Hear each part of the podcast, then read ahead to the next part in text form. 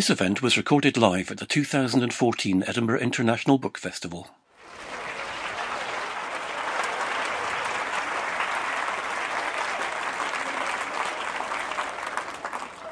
I'm not her.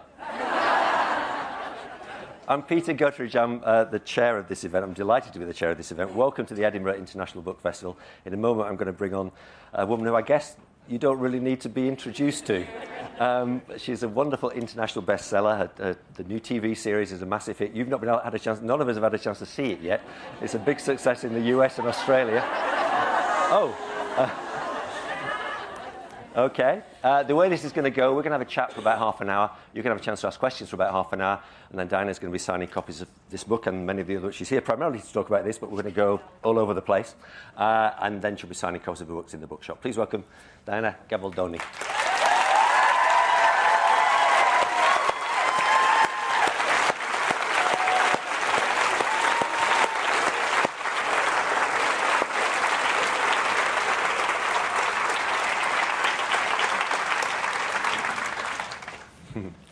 Great to have you here.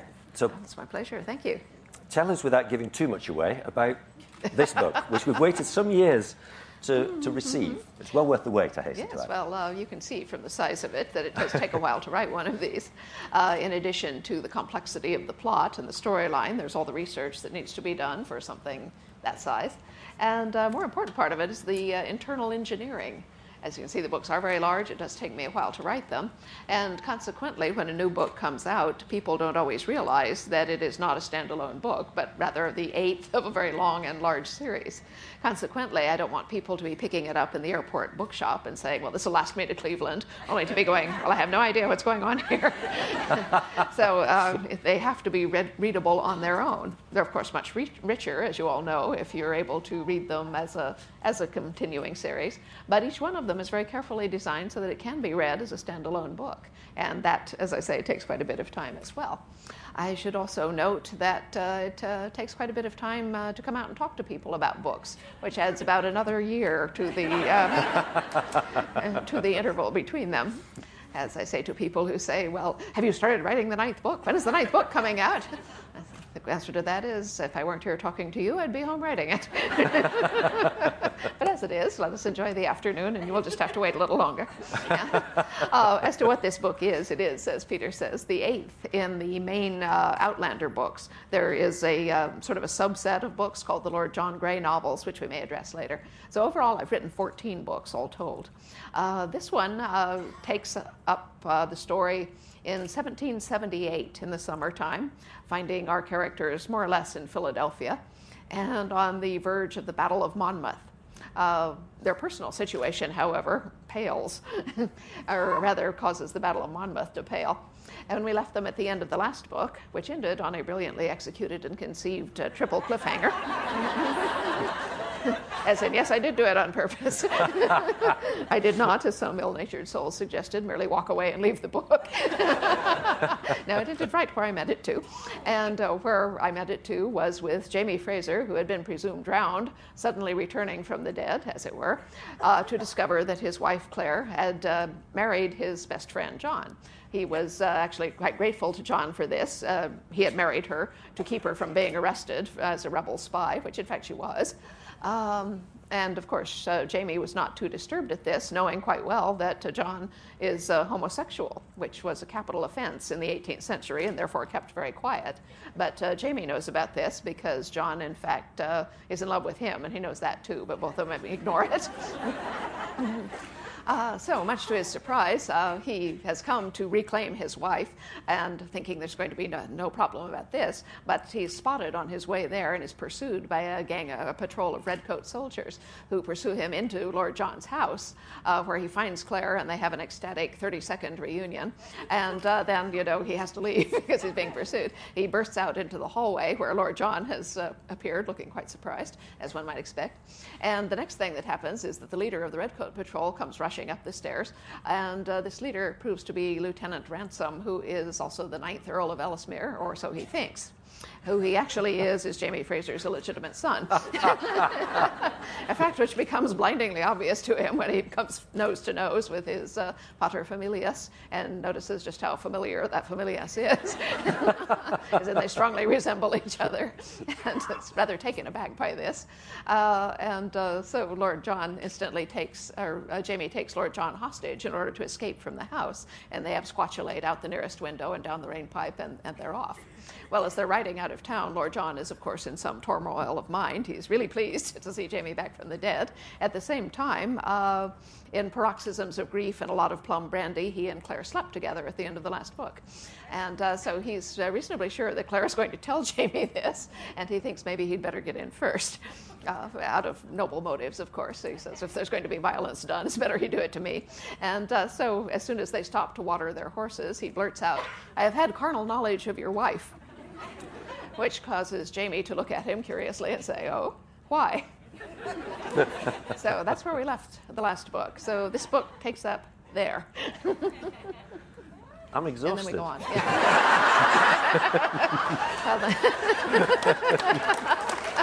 Yeah. they're a hearty lot. um, when you when you when you ended the last book, indeed, when you end each book, mm-hmm. do, you, do you know where you're going to go with the next book? There, because you leave it. Haven't a clue. Not a clue no. at all. no, unlike some other authors, I don't plan books out ahead of time, uh, nor do I write with an outline, nor even in a straight line. I write in little bits and pieces where I can see things happening. And uh, what I need on any given day to begin work is what I call a kernel vivid image, a line of dialogue, an emotional ambiance, anything I can sense concretely and I'll write that down in a sentence or two. And then I sit there and look at it. I take words out and I put them back, and I divide the sentence in two, and I put in more clauses, and I switch it back. And while I'm looking around, you know, crafting this to be as euphonious and clear as possible, the back of my mind is kicking through the compost back there, and you know, kicking up mushrooms and questions, and saying, well, you know, what time of year is it? How is the light falling? You know, who am I looking at? You know, is the room cold? This sort of thing. And gradually, I begin to get a sense of where I am, who might be there with me, and then someone else will say something else, and uh, uh, I began to write the scene, and it flows very, it doesn't flow, it, it moves stickily from one bit to another. But uh, I'd go backwards and forwards and backwards and forwards. The kernel is not usually what the scene is about, it's just my way of getting a foothold on the page. Sometimes it disappears entirely in the writing. But as we go along, uh, that scene begins to grow in both directions. So by the time I have finished that scene to my satisfaction, I will have been through it literally hundreds of times. I don't rough draft and then rewrite, I just fiddle a lot as I go. So when I have done it, it's as good as I can make it, and then I will put it aside and go and look for another kernel somewhere else. Well, as I work, gradually these bits and pieces begin to um, accumulate. I'll write something and think, oh, that explains why this happened four months ago. So I'll put that over here, no, over here, and uh, and then oh well, now I can see what has to fit in here. It's like playing Tetris in my head, but very slowly. well, how do you fit the research? Because you research superbly, mm-hmm, and obviously mm-hmm. these are very well conceived books. Uh, but how do you how do you kind of at what stage are you getting that in? Have you done it all and it's all in your head, or are you needing to pop away and just check the research. Uh, no, uh, the research is done concurrently with the writing, um, because as I'm working on a scene, for instance, I will decide that I have to know uh, which part of Philadelphia this took place in. Uh, am I near enough to smell the river, for instance, because I have a very conscious river scent coming to me. You know, I smell dead fish and mud and so forth. So I'm thinking, well, where am I? You know, it's got to be you know, somewhere. And uh, so I pull up my 18th century map of Philadelphia and see which street was nearest the river and what buildings were on it in the 18th century. And I say, well, they can't be here because it's just warehouses. So they must be up here, you know, by the, um, the Anabaptist, the Anabaptist meeting house. All right, who would be in an Anabaptist meeting house other than Anabaptists, of whom I have none in the story? So maybe I should have one. And, you know, so, you know, things like that. You know, the, the research stimulates kernels for me. And again, the, uh, the scenes generate questions questions that are answered by research. So it's, uh, there are the broader overview topics of research. For instance, the Battle of Monmouth, once I knew I was dealing with that, I got a copy of the Osprey Publications Men at Arms series, which are just the best if you want uh, the order of battle and the details of the commanders and exactly what they were wearing at the time. It's very, very detailed and it has maps and photographs and things like that. So if that's what you're after, that's the best, uh, best source. Yeah. And in terms of all the characters you've got, have you got, do you keep mm. charts and things and little timelines? And I don't don't. Yeah, no, I uh, don't keep charts, timelines, or index cards. Uh, everything is in my in is in my head. Yeah. Wow. Uh, no, I have. I am compiling the second volume of the Outlandish Companion, which, uh, with luck, you'll get early in 2015 because it's almost done. But for that, uh, the first companion had, and this one will have as well, uh, a, a complete compilated, uh, compiled, I suppose, is the uh, cast of characters. Okay, now the first Outlandish Companion had over 500 characters. That covered the first four books. I think we have up to about 1,500 now because the second four books are longer. so, so that will take up a small chunk of the of the book. And you don't secretly refer to that? No, I don't. Yeah. no. no, if I don't remember something, then it's not worth having the new book. That's interesting. Yeah. And uh, I don't want you to give away the ending, but am I assuming that at the end of this book there are certain cliffhangers again which will Oh. carry us through to the next one? Actually, not. Uh, let's see, this is not the last book. There is a book nine, as I said, uh, but it doesn't end on a cliffhanger. I mean, there are a number of people who have called the ending a cliffhanger, but it's not. uh, as in, you, you know exactly what happened, you just don't know how it happened. And that you may get explained in the next book. But, uh, but no, it comes to a very satisfying uh, conclusion. I haven't had any death threats at all on this one.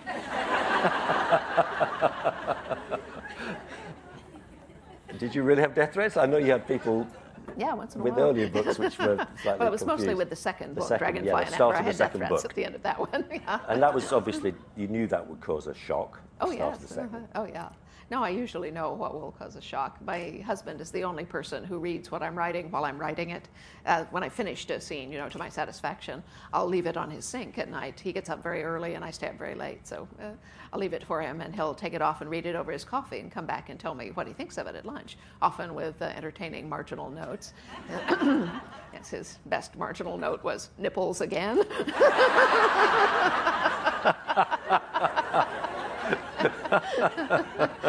but every once in a while I'll give him a scene you know, from a recent book and so forth. He'll read it and it will come out with the marginal note that says, oh, they're going to scream. But as we speak, the, the, the Outlander TV series is in production It is. here. Cumbernauld, yeah, just, uh, just outside Glasgow. Yeah, yeah, I think you went to a, a table reading, did you say, which I is did, kind of yeah, rehearsal? yeah. This morning I was in Cumbernauld at what they call a table read, which is where you have a lot of tables in a square, and uh, the cast of the various episodes sitting around them. They usually read two episodes at a time because that's what's in what they call a filming block. And so this morning we had the cast for episodes 15 and 16, which are the last two episodes from season one. And I was very eager to see what happened in this particular uh, table read, not only because it's a lot of fun, you know, to hear the people read it. Some of them act, and some of them just read. You know, it's it's it's just so that the producers and writers can see what the flow is, and you know, they'll be making notes. You know, like, oh, I've just seen this. Oh no, you can't do that. Oh, this person tripped over that line three times in a row. Maybe I better take it out. That sort of thing. Uh, but uh, but also because I actually had something to do with the with these particular scripts. Uh, it was very important, being the last part of the book, and uh, they're the parts that deal with Wentworth Prison and what happened there. And you know, in the book, you don't actually. Steady, steady. well, in Outlander, you know, beyond the first, you know, nailing the hand to the table, you don't actually see what happens there.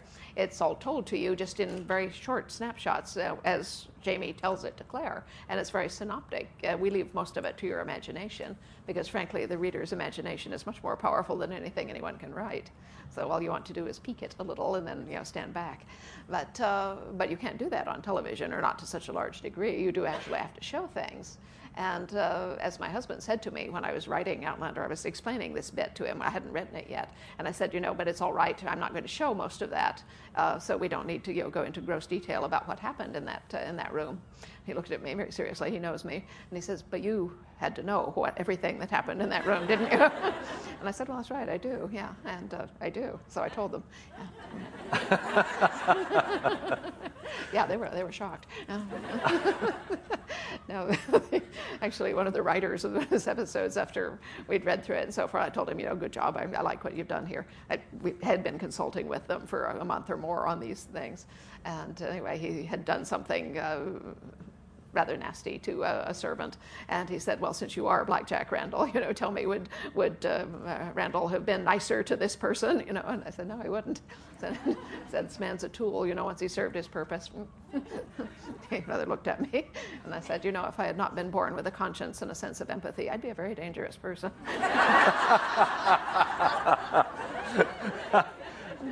I think I, be, I think I believe you. oh, you ought. so, how does it feel after all these years for, for Outlander to, to, to, be on the telly? It's been a long time coming, I guess. Oh, it has, yeah. I presume it was optioned quite quickly for film, maybe? Yes, it was, yeah. Well, I should explain how options work. Film options, a production company will come and offer you a modest amount of money for an option. And what that is essentially is just a period of time. It's a year, two years, five years, whatever you agree on, during which they have the exclusive right to uh, try to put together the funding and the casting and so forth in order to make a motion picture, or in this case, a TV show.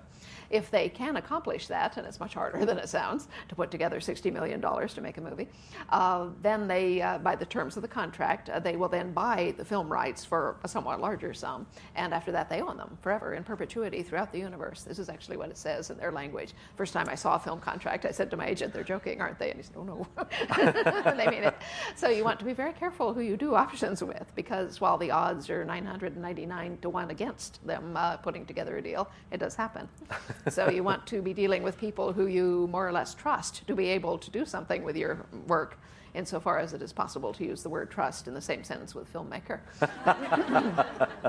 as in not often. Yeah, so uh, consequently, we've only optioned the rights to the books uh, four times since the first was published in 1991. But did you ever believe that it was actually filmable without losing so much it was not Actually, really no, it? having seen several attempts. I mean, I've seen scripts written by people who are trying to make a two hour movie of it. And uh, as I told Ron Moore when he showed me his pilot script for the first episode, I said, This is the first thing based on my work that I've ever seen that didn't make me either turn white or burst into flame. and I mean, it is as dead flat impossible to make a two hour movie out of that book and have it resemble the original story in any way. So, what stage did TV come into the picture, which made oh, it a much well, more likely thing? Well, this is a rather long story and maybe somewhat boring. But essentially, the fourth option holder, who also wanted to make a, uh, a two hour film and had engaged several very reputable screenwriters whose names you would recognize if I were indiscreet enough to speak them aloud, um, but reinforced my opinion that it's flat impossible. Anyway, he uh, was a very stubborn man and he kept renewing the option. Well, while he was doing this, Ron D. Moore, who is uh, uh, he's been a television showrunner for a long time. Mm. He did all of Battlestar Galactica and his new invention. He worked on Star Trek and Star Trek New Generations earlier. Uh, very good storyteller, very uh, very talented, but television is his milieu. And uh, after finishing Battlestar Galactica, he told me, he was having dinner with his wife and his production partner and talking over possible future projects. And one of them said, Well, you know, there's this book called Outlander, which is really great. And the other woman piped up and said, Outlander, you've read Outlander. And they started doing what Outlander fans do when they meet each other.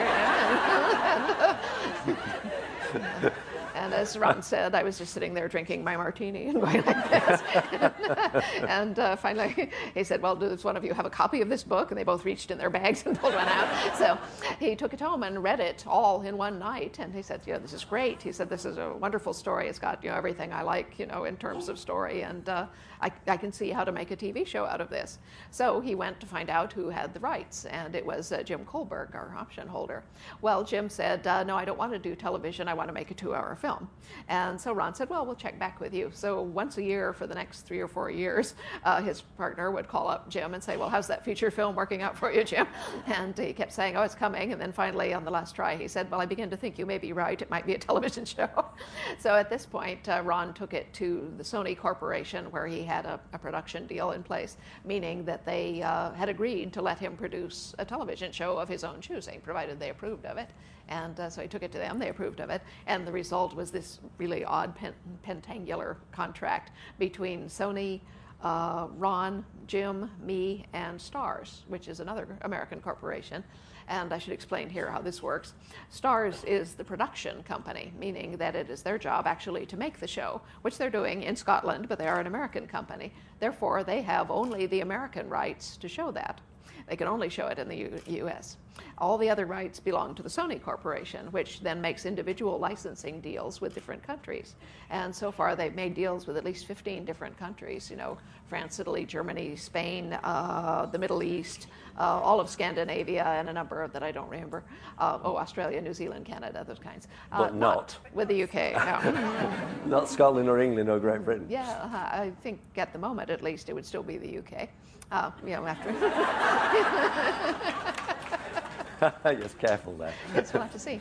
Yeah, well, you know, there's a, a, lot of talk and speculation as to why the show has not been sold to the UK as yet, and it's certainly not that Sony doesn't want to sell it to them because, you know, why would they not want to sell it to everybody? And um, they are, in fact, negotiating with uh, one or more UK TV suppliers. Now, why that deal has not come to conclusion, I don't know. They've been at it for three months at least. But you know, there's public talk and rumor and speculation. Since there is absolutely no evidence on which to speculate, the most common rumor is that oh, they're holding off till after the Scottish referendum. Okay, but uh, as far as I know, there's no evidence whatever to suggest that that's true. But uh, that's the uh, the most common rumor. Now you take that for what it's worth. so the first series is, six, is 16 episodes. It is, yeah, amazing. I, I, read that after the first pilot episode, which came out a week or so ago, two weeks mm-hmm. ago, uh, that they immediately commissioned the second series, which did, seems to me unheard of after well, a pilot. Um, well, it, it's quite rare, I expect. But the first episode, uh, which was shown in the US on the 9th of August. Uh, Don't rub it in. Yeah. you wouldn't get it till the end of September anyway. Uh, but uh, no, the first episode in the US had 5 million viewers. Uh, Game of Thrones had half a million.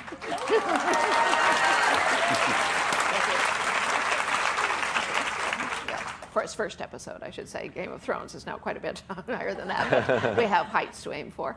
Yeah, and in fact, Ron told me today at the table read that uh, episode two, which aired on uh, Saturday night, uh, had a 25% increase in, uh, in viewership. And, uh, Fantastic. Fantastic so that may have uh, you know uh, stimulated Starz to. and you're presumably hoping that every each series, assuming there are enough, mm-hmm. will take a book. Roughly speaking, yeah, I don't know what we'll do when we hit the third book, which is noticeably longer and has a more convoluted plot. But as Ron said, in respect to that question, he said I should have such problems. so, so, we'll cross that bridge when we come to it. It's possible that they would, uh, at that point, begin. Uh, you know, letting part of a book lap over into the next series and combine it with part of the sequential book, and at that point not be doing the, the one-to-one uh, congruence of season to book. And, and, has Lord John been optioned as well, or will that get too confusing? The Lord John novels. Lord John is a slightly murky proposition, and no one's been touching it as yet in terms of film. Uh, I would love to see it as a television drama. It's uh, it's got the same sorts of plot lines that lend themselves to a TV adaptation. It's got that sort of character and all that.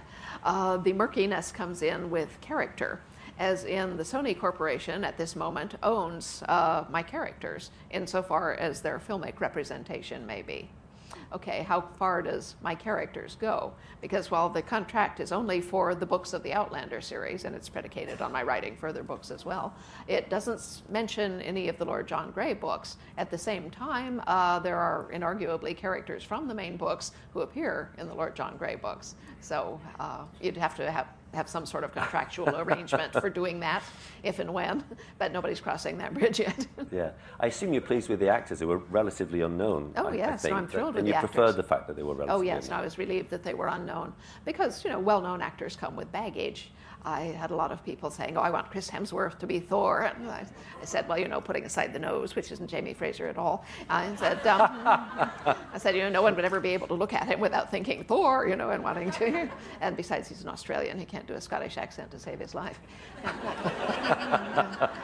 no, I, I, wanted a Scottish actor if humanly possible, and luckily it was. I found Sam Heughan, who is uh, who was born in Dumfries, New Galloway, and uh, yeah, and I'm going down to do a signing in Wigtown uh, on Wednesday, and as uh, I told him that, and he said, "Oh, that's where I was born." yeah, be very nice.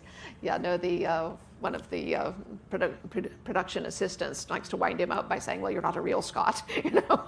you come down from down there, you know. She's a Highlander, you know." So. you're losing a few in the audience now. You'd be aware of that. These are not my words. no, he sounds pretty Scottish to me. and are you involved in the scripting at all, or you've chosen not to be? Um, no, I am actually. Uh, by the contract, I am a consultant, but that's a, a, word that can mean anything or nothing. If they think you're a nuisance, it will mean nothing. but uh, they'll pay you, but they don't want you anywhere near the production. Uh, as it is, I know how not to be a nuisance. And uh, so uh, I was. they show me scripts and they show me footage, uh, you know, the daily footage, and they show me the the episodes as they're put together, roughly edited. And uh, you know, and I'm welcome to make comments. So I'm very diplomatic about how I offer my comments, or I have been up until this point. And uh, you know, I usually will only say something if I think it's really wrong or there's a historical problem. There was one script in which they had Claire. Uh, wandering away from the rent party and uh, falling in with a, a, a, group of Scottish housewives. And one of them had seen her eyeing a vase in the window. Mind you, this is remote Highland village in the 18th century. And I'm saying, vase in the window, yeah, just vaguely possible. Probably her son brought it back from Africa. And, uh, and but uh, the housewife invites her in, and uh, we find her playing cards with the ladies over tea. I'm thinking remote Highland village, 18th century. Let's see, tea, no, cards, no. and so I, I, said as much. And I said, you know, it's all right to ever fall in with the women and so forth, but what they would really be doing is chores. Everybody worked on to dusk on a Highland farm. They would be milking the goats or better yet, waulking wool, which is where you lay out the freshly woven wool, you souse it with boiling hot urine, and then you mash it back and forth with your hands. It's being rather tedious. They tended to do it in groups with several women on each side of a table, and they sang waulking songs to pass the time while they did this. And uh, so the uh, producers very obligingly went to the Aviemore Folk, uh, Highland Folklore Museum and got a number of people who could actually sing waulking songs, and uh, they filmed uh, Claire doing just that. so I was very pleased. Can I switch now and take you right you back may. to your childhood? Were you, were you always writing as a child? Was it always an ambition of yours? Well, I've known since I was about eight years old that I was meant to be a writer, to write novels. I didn't write down anything when I was young, but I told stories all the time with my younger sister. We shared a bedroom till I was 14. And we would tell these long, convoluted stories, you know, late into night, uh, taking several rolls each. And, you know, I, I, knew that I could, you know, kind of see the other side as it was. You know, things would just come to me. Uh, but I had no idea how to actually write a book. I just knew that I was meant to do that. And, and were uh, books part? I mean, your dad was a state senator, I think, for he a was. long My time. dad was a politician. Were, were, were, books in, in your family a lot? Yes, they were. Yeah, it was a very bookish family. Yeah, mostly on my mother's side. Though my dad did read. He read mostly, you know, political biographies and, and uh, magazines and newspapers. But yeah, the house was full of books. But my dad was very conservative. He would uh, say to me when I was young, You're such a poor judge of character, you're bound to marry some bum, he said. So um, be sure you get a good education so you can support your family. Which you then did. You, you, Which you, I then did, you did yeah. zoology and you did a whole range yeah, of things, and then yeah, you were a professor. Yeah, I was. I went into science. I have a PhD in quantitative behavioral ecology, which is just animal behavior with statistics. Don't worry about it. I'm glad you said that, yeah. yeah. And, and, were you writing then, or again, it was just in your head, or no, it wasn't even uh, in your there head? were just bits and pieces in my head. I had no coherent vision of a book or even a particular story. I just knew I was meant to be a novelist. Well, when I was 35, I thought to myself, you know, Mozart was dead at 36. Maybe we better get a move on just in case. And so I said, fine, on my next birthday, I'm going to begin writing a novel, just to find out how because to this point I had written all kinds of everything, anything anyone would pay me for. Because, well, I did not marry a bum. I married a very nice man, whom I still have 42 years later. But uh, he quit work three months after our first child was born in order to start his own business. And I do have to say that in terms of financial stability, there's not that much to choose between an entrepreneur and a bum. So, so I uh, was our sole support for several years, and they don't uh, pay assistant professors all that much. So I uh, was looking for ways and means of earning extra money without taking up prostitution in the home. And, um, you know, I tell young writers at writers' workshops, I say, you know what the world's oldest profession is? Well, we have the world's second oldest profession. Said, now we have it all over the world's oldest profession in that if you're a writer, you can do it to a lot of people at once. well, you were right. This, oh, this is a, a, good segue. But you were writing comics at the time, weren't you? Which doesn't really link with prostitution. Yeah. But when the, for Walt Disney, what kind of what kind of comics were they? Uh, Walt Disney uh, wrote for uh, for them for about three years. I wrote. Mickey Mouse and Donald Duck and Uncle Scrooge and uh, Three Little Pigs and the Big Bad Wolf, though those tended to be rather formulaic. How did you get that? Was that because of zoology? No, surely no, no. not. no, it comes from the bookish family. My mother taught me to read when I was about three, in part by reading me Walt Disney comic books, and I never stopped. So I was 27 and reading one I'd picked up at the convenience store. And I said, Well, this is pretty bad. I bet I could do better myself. So I found out the name and address of the editor who did that line of comics. And I wrote him this very rude letter saying, uh, Dear sir, I've been reading your comics for 25 years. They've been getting worse and worse. I said, uh, I'm not sure I could do better myself, but I'd like to try. Well, luckily I had hit to Del Connell, a gent with a sense of humor, and he wrote back and said, "Okay, try." And he showed me the format, you know, how to how to lay out a script in panel form and all that. So I wrote him a story. He didn't buy it, but he did something much more valuable. He told me what was wrong with it. He did buy my second story, and as I say, I continued to write for Disney, both the domestic and the foreign program, for about three years. At this point, the powers that be at Disney said we had 40 years of Carl Barks scripts in our files. Why are we buying new ones? So they stopped buying new ones. Oh, really? That was the end of my comic book. But career. was that really useful for you in terms of structuring books, or not at all? Was it a different Um, discipline? It's, it's really quite different. Now, where it was valuable was in terms of evaluating scripts, in that uh, script moves in visual imagery. In a book, uh, you have much more control over your pacing because you can do internal monologue, you can describe things at length or briefly, you can uh, summarize things in a half sentence or whatever you like. You actually control the, uh, the reader's pace. Uh, even those of you who are inclined to skip, you don't know it, but you're being controlled. Yeah. So, uh, and in fact, my son is a novelist himself. He uh, writes uh, epic science fiction. His name is Sam Sykes, for anyone who wants to look him up. You've, co- you've I- co-written a story with him, yeah, as well? yeah, but I told him, you know, as, uh, as we, we like to discuss writing periodically, uh, he's never read my books because, as my eldest daughter said, I don't want to read sex scenes written by my mother. yes, now, mind you, uh, when we premiered the uh, show, the first episode uh, had its premiere at the San Diego Comic Con, where Sam was uh, in his own right as a, as a novelist. And our, my eldest daughter and her husband came down also for the premiere as part of their you know, wedding anniversary weekend. So Sam and Laura were sitting next to me uh, watching this show. We had these two enormous bodyguards with the group. I mean, they were, no kidding, seven foot two and seven foot three and about 400 pounds each. They were just immense. So I'm sitting next to Sam, who's telling me something funny that had happened at the show. Sam himself is 6'5 and, and no shrinking violet. But anyway, he was making his characteristic faces and gesturing wildly. It runs in the family.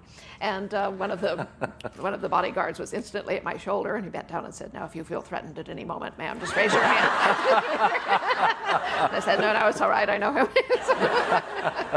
but anyway, after the episode, you know, both the, both the kids uh, tweeted me and said, Oh, great show, Mom.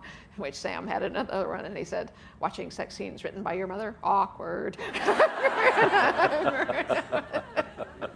So I pointed out to him, I didn't actually write those. It's not that they weren't in the book, I just didn't write them. I mean, it, is fairly close to the, book, isn't it? it does, yes, uh, it's a wonderful adaptation. Yeah. You know, the thing is that a book has its own internal structure, and uh, television has its internal structure. It has to be divisible into episodes, each of which has its own satisfying dramatic arc. So you get all these little arcs which build up into the whole story, whereas in a book you can just take off and go like this, like this. So consequently, they have had to move some of the um, scenes out of their original sequence and move them into another place where they can support the dramatic arc of that episode. And of course, when you start moving things around, it introduces, you know, sort of Rubik's Cube complexity. And so then they will add another little emendation or loop, which was not in the books, but is entirely congruent with what's in the books. As Ron said, it's something that could have been in the books, or it's something that obviously was in the books, but it wasn't on the page, that sort of thing. And so, you know, the feeling is not one of dislocation, but it does give you this uh, delightful feeling of seeing the original story, but not knowing what's going to happen next. So I would watch them with great anticipation when they put an episode together, and I'm thinking, wow, yeah, this is very cool. So it's, it's a great discovery for me as well. Yeah. I've got loads more questions, but you've been very Mm-hmm. Yeah. patient with me, and I think it's only fair to let the audience get some questions in. So yeah. thank you for Mhm. that. Let's Thank get you. some Uh-huh. questions from the audience. How shall we run it? Second row here, wait for the microphone. I'll try and reach all of you if I can. Mm-hmm. If someone could put a microphone in that lady with the red jumper there for the next question, and uh, keep them succinct, if you would. Um, sadly, Tom Bird has disappeared from the series at the moment. Mhm. I know you don't plan your characters, but does he do something like become a butler or similar? Actually, if you read that book, you'll find out. I like it. Who's there? Yeah. Yeah. So, one of the things with your books is that you've got kind of a lot of limitations with creating Ah. your own world and your own Mm-hmm. Timelines and everything. Um, have there ever been limitations that you wrote in in the earlier books that you felt constrained by later, and how did you handle that? Oh, not really. I was actually having breakfast with George R. R. Martin at one point a couple of years ago and talking about you know current things, and he was saying he was somewhat stuck with where he was because he'd done something in an earlier book. He'd you know killed someone he didn't really want dead, or that he could use now, but he didn't know how to get himself out of this corner. And I said, well, it's easy, George. You know, just back out and come in with a different character. You know, it, I mean, no, I've never found it uh, a, limit, a limitation, really. It's just a challenge. You know, how are you going to get out of this one? and in fact, often I will create situations that appear to have no way out just to see what, what can be done. yeah. Uh, there. Mm-hmm. Oh, yes. You chose to focus on the Quaker connection In this book, yeah. as opposed to the Anabaptist connection or something like There's that. not many Anabaptists left, whereas there are still a few Oh, Quakers around. Was that a conscious decision that this, this was a group of people you wanted to bring your focus to? Well, it was partly a function of place in that the story was set in Philadelphia, and the Quakers were a very important force in Philadelphia in the 18th century and in the American Revolution. And this is the other thing. Uh, while the books are superficially, you know, very adventurous and you know, genre bending and, and will keep people reading, certainly, there are actually deeper themes going on in them. And one of those is the nature of war. And uh, what better to be the backdrop for a, a controversy on the nature of war than to have important characters who are Quakers? Okay, thank you. Gentleman there. Thank you. Uh, Diana, I'm a mere novice uh, regarding your books. I'm only on the second one. Hey, take your So- time. I'm not fast. How,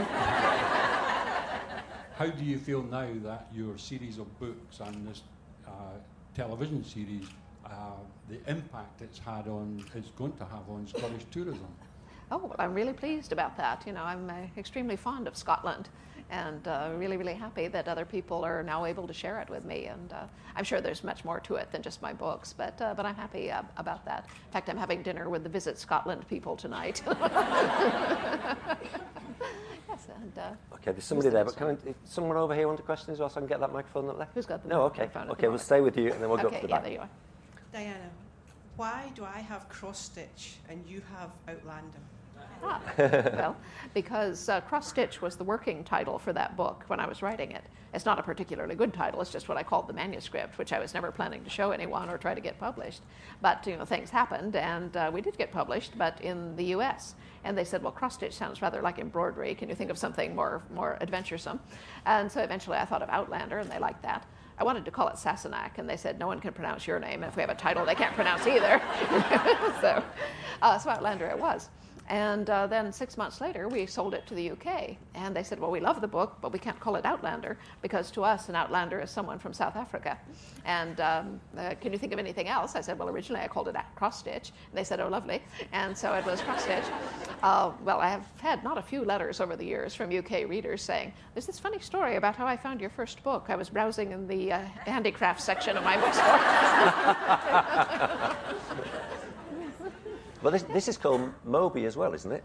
Yeah, well, that's uh, my shorthand. It's a very long title written in my own heart's blood. You know, an echo in the bone you can shorten to echo, but you can't go around calling a book written. It, it doesn't flow. Um, so anyway, it's an abbreviation of my own heart's blood. M O H B Moby Moby. Also, it's big and white. That's true. um, lady over there, take that microphone there, and then over there. Uh, you've mentioned George R. R. Martin. Yeah. Was he able to give you any advice when you were optioning um, Outlander to TV or shared any experiences with Game of Thrones and Oh, was, uh, was George able to offer any helpful advice when optioning uh, uh, the show? Actually, no. Uh, I had been optioning my books actually before he began writing his, uh, so I, I know a bit about it. Uh, we do talk about the television production since he's now got one, and so have I, and so we are actually the only people in this particular position at the moment, I think, since Charlaine Harris has completed her series and moved out.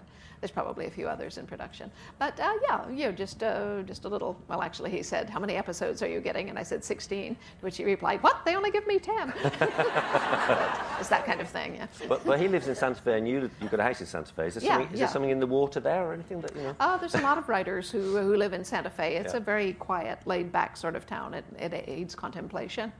Yeah, but uh, George has lived there for a long time Yes. 25 years, I think. Yeah. My husband and I have a small place in Santa Fe because we found ourselves visiting there three or four times a year to go to the opera or art galleries. And finally, we said, well, why don't we just buy a small place, you know, and not have to pay hotel bills?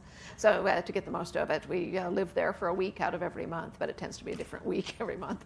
Right, there was somebody there, yeah? Hello, hello, Diana. At which point did you know how long the books were going to be, as in the number of books? When you started off, did you always plan it would be eight, nine books, or No. did you think mm-hmm. one or two and it just carried on? Or? No, as I said in the beginning, I don't plan books out and I don't outline them either. I uh, wait for the book to show me the shape of it. I think in geometric shapes, and as I put together the, uh, the pieces of a book, it will assume a specific shape for me. And uh, in fact, if any of you, well, actually wouldn't because it's the UK, there's a, a 20th anniversary Outlander which has an essay in the back called The Shape of Things, which discusses the shapes of all the books. But I will put that in the new Outlandish Companion as well. But uh, yeah, no, I, the, the overall series has a shape to it as well, which is gradually filling in. And when that shape is complete, then the story will be done. But I'll have to wait for the books to tell me that. Yeah. Okay. There's somebody up there, and then take that microphone down there, and then we'll come to you. Hi. Did you have a say in the actors who've been chosen to play Claire and Jamie in the television series? Are you happy with who is actually playing them? Mm-hmm. Yeah, I actually can't see you. So she's, she's right at the back there, yeah. Oh, okay. Yeah. Oh, there you are. Great, did, you, did you have a say in the casting? Yes. Uh, are you pleased? Not a say as such, uh, or I mean, not a legal say, but Ron and his partner Maril have been very kind about including me in the, uh, the, this, the production details. And so they uh, sent me the audition tapes, both for Sam Heughan and for Caitriona Balfe. And they actually called me to tell me they'd found Jamie right away. He was the first person they cast, and everyone was terribly surprised because they were thinking oh, he'll be just impossible to cast. You know, we'll never find him, and it will be the UPS man in the end. But uh, so uh, I was amazed myself, and they called me not a week later to say we found Jamie, and I said, "Are you sure?" they said, "Oh yes." You know, we, we, we just looked at him and said, "Yeah, there he is. That's him." And so we're sending you the audition tapes. And I said, "Well, great. You know, I'm in Flagstaff, Arizona, on my way to Santa Fe. I can't look at it till tonight. But you know, what's his name?"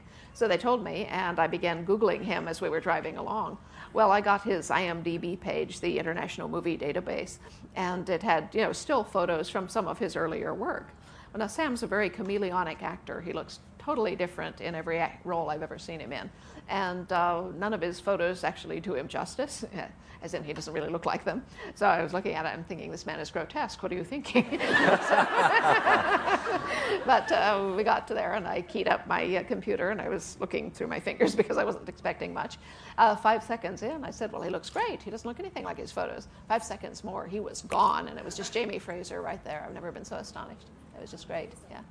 And, you know, very much the same with Caitriona. They had flown Sam out to test with uh, an endless stream of British actors or actresses. And as uh, they all said, you know, these are wonderful actresses, but they just don't have that, that Claire thing about them. And Caitriona did. And, you know, it was the same. They just, there she is. Yeah, that's it. Yeah, so we got very, very lucky with the casting. But in fact, all of the casting has been just spot on. Yeah. Hmm, right. Okay, somebody there? Yeah. Diana, my, my Put, friend put the and I- microphone near your mic. Diana, my friend and I have travelled up from Dumfries today. We actually Yeah. live in Dumfries and Galloway, where New Galloway is just along the road from us. Very good. And I wondered if you have any Scottish ancestry that you write so well about your characters from Scotland. Ah, uh, no, I have not, unfortunately.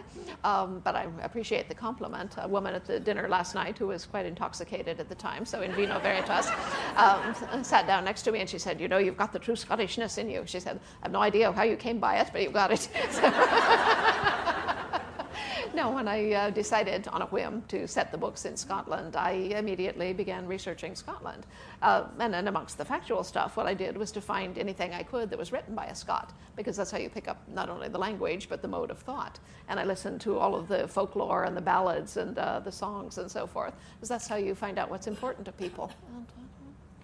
Okay, lady over there. Yep. Hello, Diana. Welcome to Edinburgh. And Thank you. it's lovely to be in the same room as you. Oh, thank you. And, um, not a question, but just a word of appreciation because at school I absolutely hated history. I didn't. I wasn't interested in battles and fighting and all the dates you had to learn.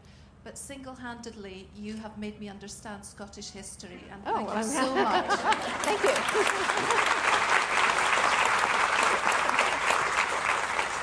you. I'm very pleased to hear that. Thank you very much. the back there. Yeah.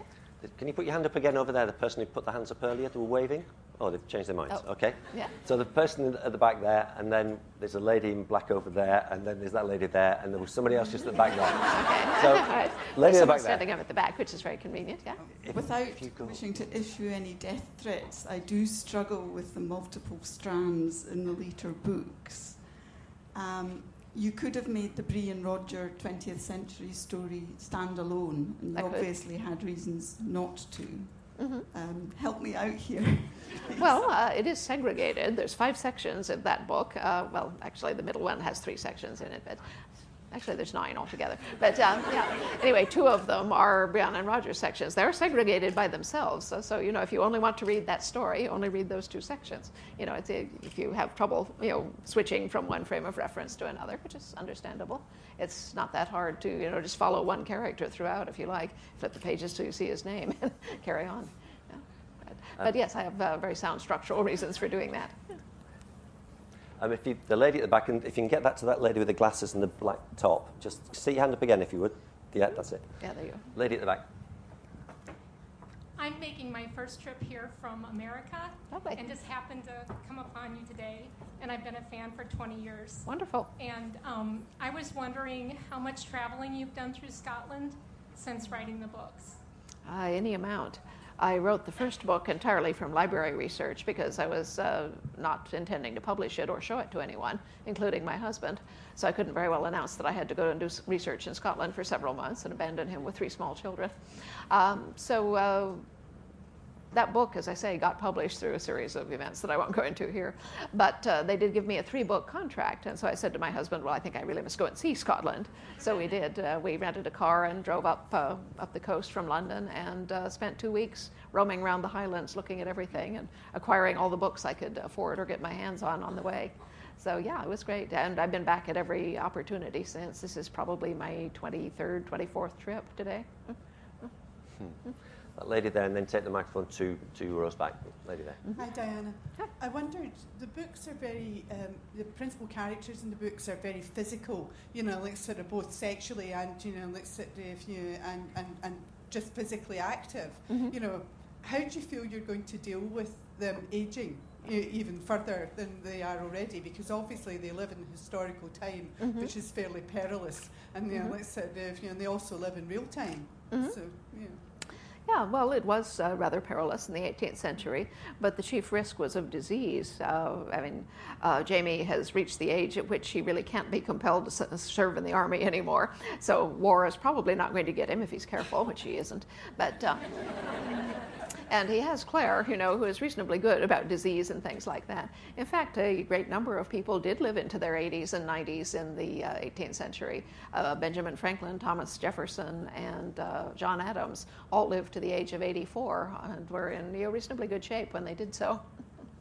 So, you know, I'm not going to worry about it until we get there. There's the answer. This lady here, and I hope that, if you can tell that just two rows back. Yeah, you got it, yeah. This Yeah. lady here. Um, hi, I was just wondering if we can expect any more short stories because there's been a few that are associated with the series Yeah, part, mhm. part of the book. Yeah, no, my husband calls those novellas and things pilot fish because they sort of swim around amongst the, the larger stories and support bits and pieces. Yeah, I'm sure there will be more of those since now I've kind of got the knack of writing something less than 300,000 words. Yeah, your short stories nice aren't really. break, yeah. Your short stories aren't really short, are they? There's- Didn't Ah, your no. first, didn't your first Lord John novel? Yeah, well, the first Lord John novel was written as a short story, you know, private matter. Uh, I'd written an actual short story of 15,000 words for an anthology of historical crime. And, you know, that went well, and people said, oh, this is great, you know, can you write another one? And I said, yeah, why not?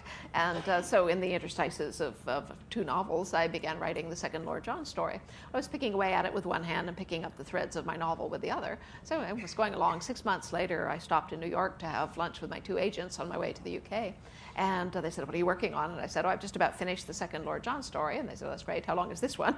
And I said, Well, I knew you'd ask, so I checked last night. It's 85,000 words. I think I maybe need five more to finish it. They looked at each other and they looked at me and said, That's the size the normal books are.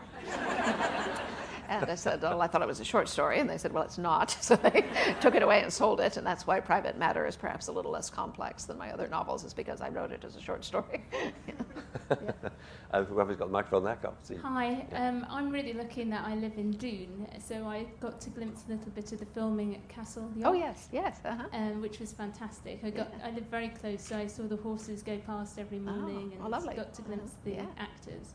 But um, last night I was on the internet on Visit Scotland's website, Yeah. and they have a map of Outlander, and you can click on the castle and you can see all of the wonderful castles in Oh, wonderful. Scotland, apart from Doune Castle. And I was wondering if you could perhaps have a word with them tonight.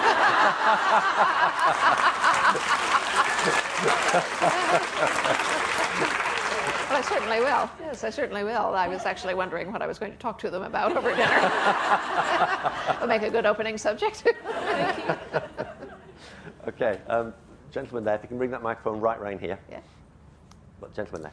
Hi, um, I'm a fluent Gaelic speaker, and Gaelic's my first language. And Ah, yeah. with the books, there's uh, great exposure for the language, and thank you for that. It's and my also, pleasure. Uh, could you just tell us how you came to know the language and where Ah. you got the words from? Ah, about the Gaelic, yeah. Well, I don't actually know uh, much Gaelic myself. I've got three bits that I can write in people's books, you know, and I can say Merry Christmas. That's about it. But um, I knew from my research that Gaelic was, you know, the tongue of the Highlanders at the time. You know, this was what would be commonly spoke, uh, spoken, and therefore I wanted it to be as realistic and accurate as possible. At the same time, I didn't speak Gaelic, and my time traveler, of course, would not understand it. So what I did was to, you know, um, say that people were speaking in Gaelic, and she'd be deducing what they meant from their gestures and body language. And yeah, I would add occasional phrases. I went and got a Gaelic English dictionary, which was not easy to find in Phoenix, Arizona in 1988, I'll tell you. um, I had to send to Boston to some place called Steinhoff's Foreign Books for it. But when I called up and said I want a Gaelic English dictionary, and they said, oh, Scottish Gaelic or Irish Gaelic? And I said, you're the place. Yes, I want Scottish. Yeah, so, so anyway, I used that uh, for Outlander. And uh, then, as I say, we went to Scotland uh, while I was writing Dragonfly in Amber, and I got a much bigger and more comprehensive Gaelic English dictionary, was able to include more Gaelic. Uh, and then I got this lovely letter from a gentleman named Iain MacKinnon Taylor. And he said, You know, I've been reading your books, they're fabulous. It's so nice to see Scottish history portrayed so accurately and, and honestly. He said, uh, There is just this one thing I hesitate to mention. I am a native Gaelic speaker from the Isle of Harris, he said, and I think you must be getting your Gaelic from a dictionary. He said it's not so much that you're using the wrong words, but you're not using them grammatically or idiomatically the way that a native speaker would. And he said, Can I offer you my assistance? So I said, Where have you been all my life, Mr. Taylor? and um, so uh, Ian helped me with the Gaelic translations up through Fiery Cross. And uh, then he uh, got ill and uh, wasn't able to put in that much effort anymore. And at the moment, my Gaelic is being provided for me by Catherine Ann MacPhee, whom some of you will know as a, a Gaelic presenter and singer of some note, and her friend Catherine McGregor, who is Canadian and modestly styles herself as a Gaelic learner, meaning that she actually knows what all the little diacritical bits mean and why they're there. So between the two of them, I get very sophisticated Gaelic, though I'm told by an Inverness audience that it is with a Barra accent. Thank you. La- Lady there. I um, I was on the internet one day and I noticed a couple of people discussing the fact that well all these all these novels and films and dramas like Game of Thrones that have got rape in them well that's realistic but nobody ever has smallpox or childbirth. That's realism too. You don't have smallpox you don't have childbirth you don't have broken legs you don't have people with one leg. And I thought one two three and they were saying this Diana Gabaldon stuff this is never going to work it won't be realistic.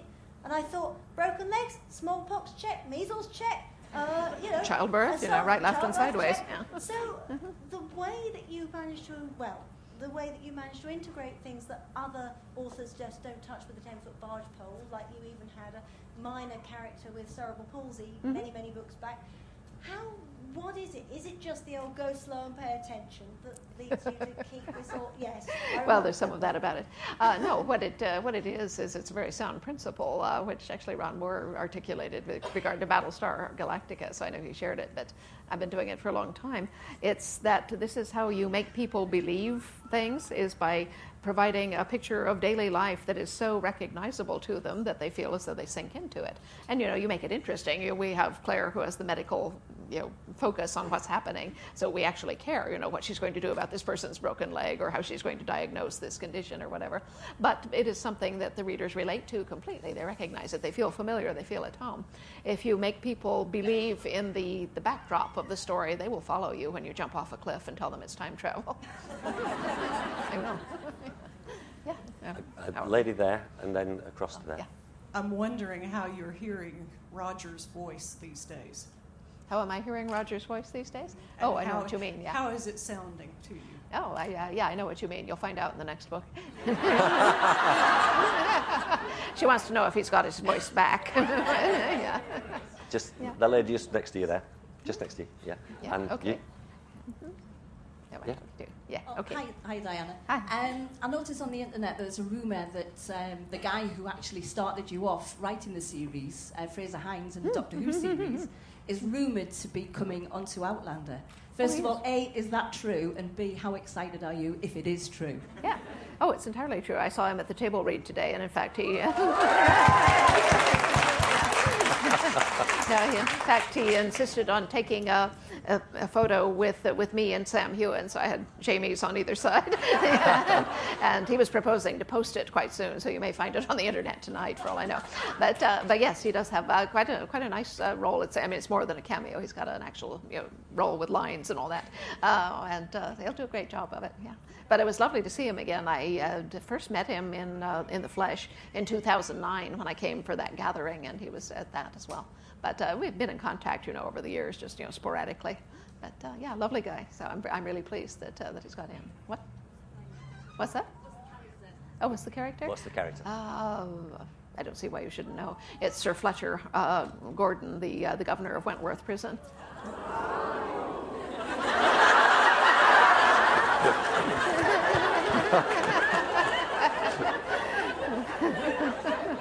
Well, now, mind you, Sir Fletcher has no idea what's going on down in the dungeon. That lady there, and then take the microphone up to that. Yeah. Hello, Diana. Um, I just wondered, uh, we were talking earlier about the threads running through the latest Mhm, book. yeah, Um, was it a conscious decision on your part to dedicate quite so many segments to Lord John in an almost independent of Claire and Jamie and other things that were happening? Uh-huh. Uh, it was just uh, the time at which he would naturally have impinged on this story. I mean, the Battle of Monmouth was between the, the rebels and the British Army. Uh, his brother is with the British Army, and if they were there, obviously Lord John would have been fighting with it. But uh, it was largely a result of one of my uh, cliffhangers at the end of the last book, where you saw Lord John receive a missive just before Jamie showed up, and in the shock of his arrival, he shoved it in his pocket unread. Well, at that point, Lord John is retired from the army, he's a diplomat, and so forth. In this book, we discover that his brother has arrived unexpectedly, and uh, since his regiment is now about to march and join the British Army, he wants his brother back as his lieutenant colonel, and has thus, you know, reinstituted him in his usual high-handed way, and just sent him a note saying you're back on back on the job, you know, and uh, enclosing his warrant of commission. So of course, Lord John has this in his pocket when he and Jamie Fraser run into a bunch of militiamen. Uh, which, as he's wearing common clothes and so forth, uh, this makes him a spy. They could hang him on the spot, and they very nearly do. But, you know, it was just sort of, you know, one thing leads to another. when I had him put the missive in his pocket, I didn't know what was on it. Okay, I'm going to try and fit in this final three. There's somebody there, and there's somebody over there, and there was somebody Okay, in the you middle there. there somewhere. Yes, up there. Um, Hi, so, hello. yes. Hi. Oh, sorry, four. I'll try and fit four. Just to say thank you for mentioning Wigtown, and we're really looking forward to seeing you down there. Oh, great. Thank you so much. Yeah. Thank you for being so quick. Uh, yes, lady there. Hi Diana. Um, I'm just wondering what was, if you can remember, what was the first character or the first scene you ever thought of when you started to write it? Ah, well, all I had in mind was the vision of a man in a kilt, which is, of course, very powerful image. Yeah, uh, it was not so much that uh, Frazer Hines' character from Doctor Who inspired uh, the book or Jamie. It was that I saw him in a kilt, you know, and I said, well, you got to start somewhere. Why not? That's rather fetching. Uh, yeah, I was being interviewed by a German journalist once uh, after I'd won a, a literary prize there, and they interviewed me for a week every half hour, so I was sort of cross-eyed at the time. But he was carrying on about my books, and he was saying, oh, "I've read all your books; they're tremendous. You know, their characters are they're so magic. You know, your narrative is marvelous, and so on." I'm going, "Yes, yes, go on." And instead, uh, he stopped and said, "I wonder, can you tell me what is the appeal of a man in a kilt?" And I was really tired, or I might not have said it, but I looked at him for a minute and I said, Well, I suppose it's the idea that you could be up against a wall with him in a minute.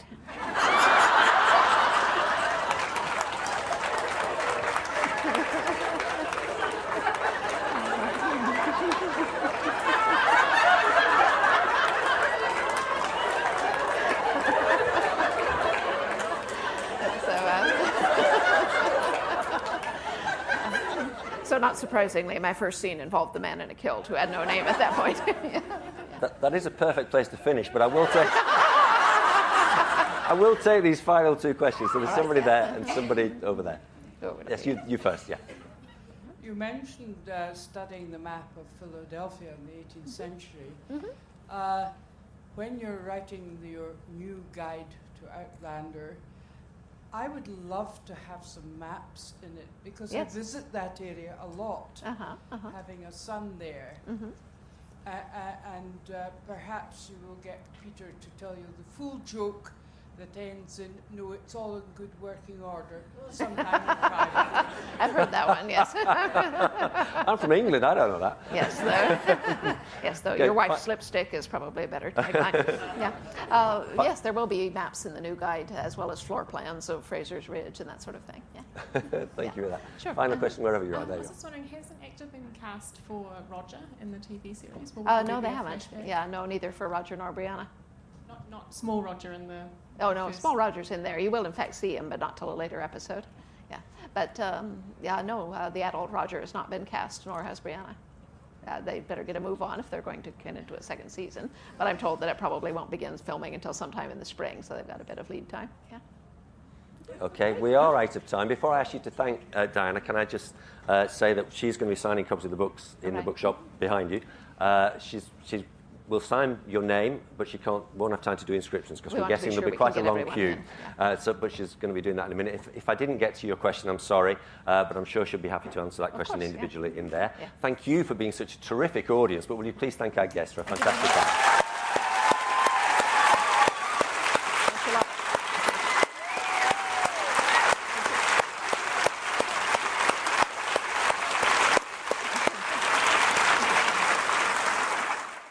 More podcasts and videos of Edinburgh International Book Festival events are available at www.edbookfest.co.uk on iTunes and YouTube.